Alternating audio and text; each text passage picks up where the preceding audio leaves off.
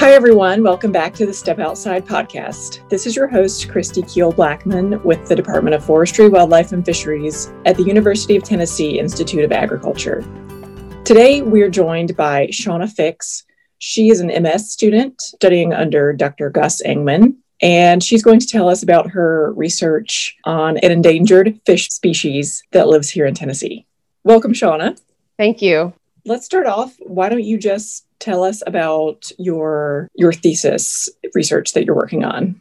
Yeah, I've been working with a fish called the Laurel Dace. They are only found on Walden Ridge in Tennessee. It's about halfway between Knoxville and Chattanooga. They are originally only found in about 7 streams up on the ridge. So they are what we call a very narrow endemic. We only find them in those streams, the only place in the world that they're found. Their populations are rapidly declining due to poor development, poor agriculture practices, climate change, you name it.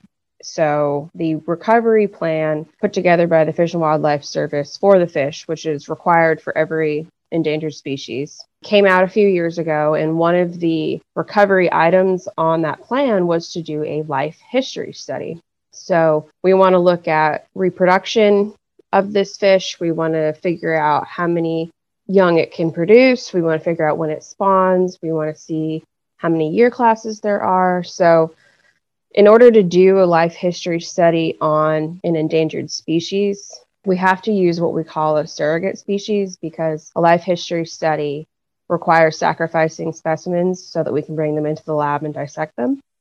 So I am using a similarly related species that is found pretty close to the Laurel Dace, but not within the same stream systems. So I'm using the Tennessee Dace as my surrogate. So we've been collecting them. And how do we know that the Tennessee Dace is a good surrogate candidate? Researchers have done a genetics study on all of the species of Chrosomus to see how genetically related that they are. The closely related species to the Laurel Dace is also a federally threatened species. So we can't use that one. So we kind of had to move down the line. And the next one in line was the Tennessee Dace. They are also found within 5 miles of the Laurel Dace. So Laurel Dace are up on the ridge. Tennessee Dace are down in the valley.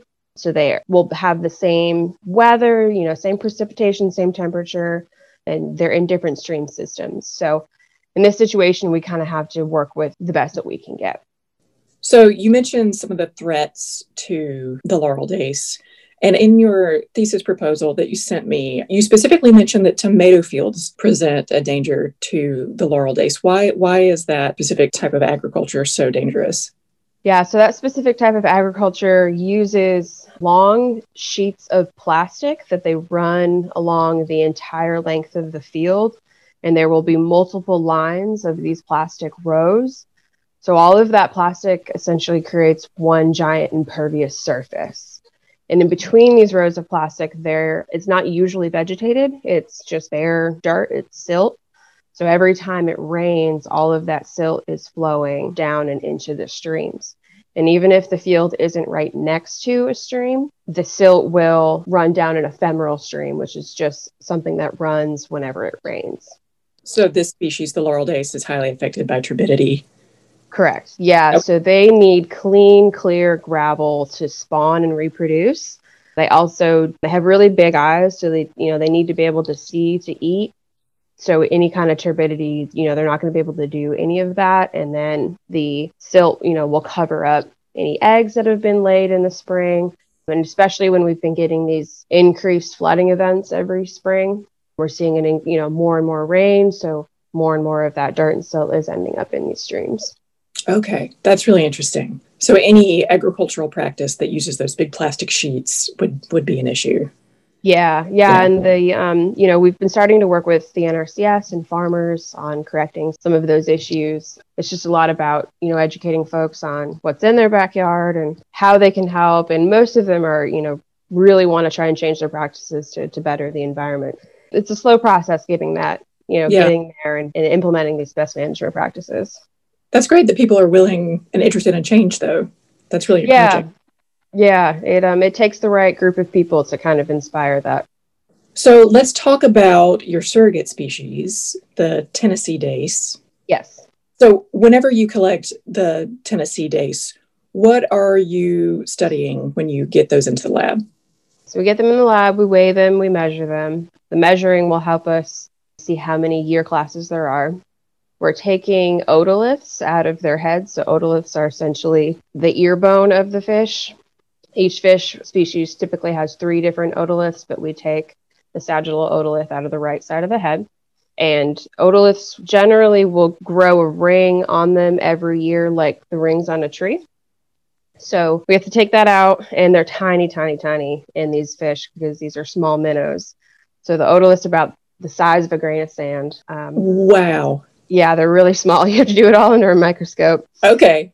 Yeah. So we mount them on a slide, and then you have to sand them down until you kind of get to the center, and then you can count those rings.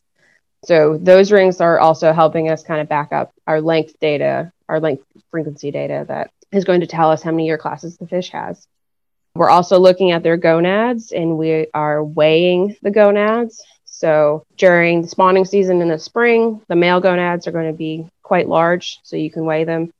And then obviously the females will be full of, you know, mature eggs.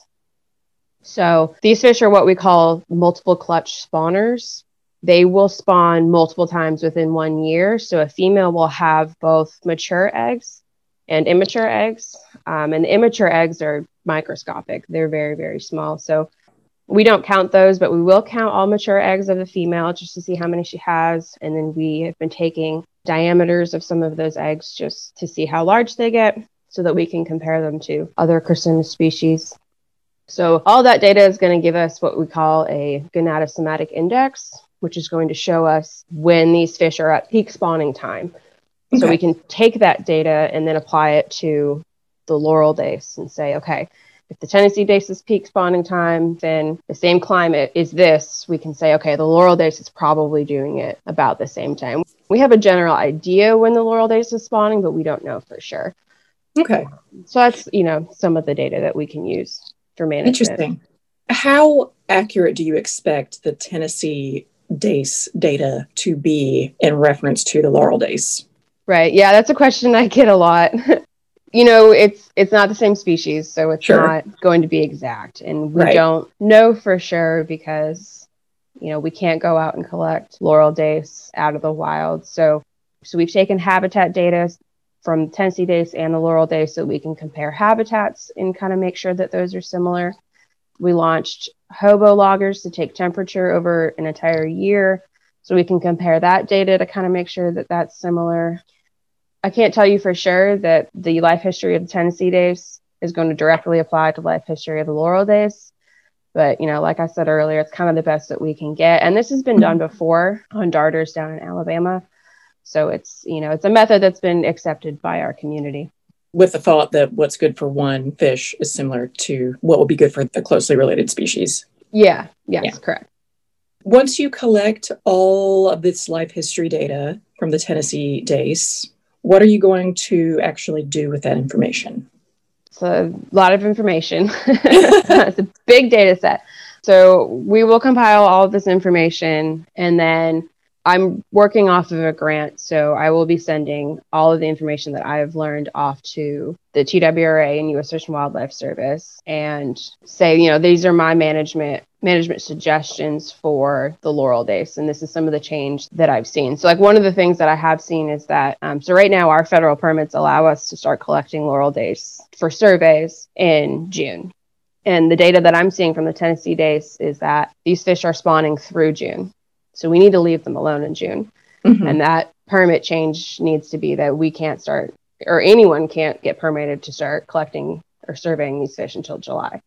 So that's kind of one of the things that I think is going to come out of this is some of that management change. Yeah, and further protection efforts. Very cool.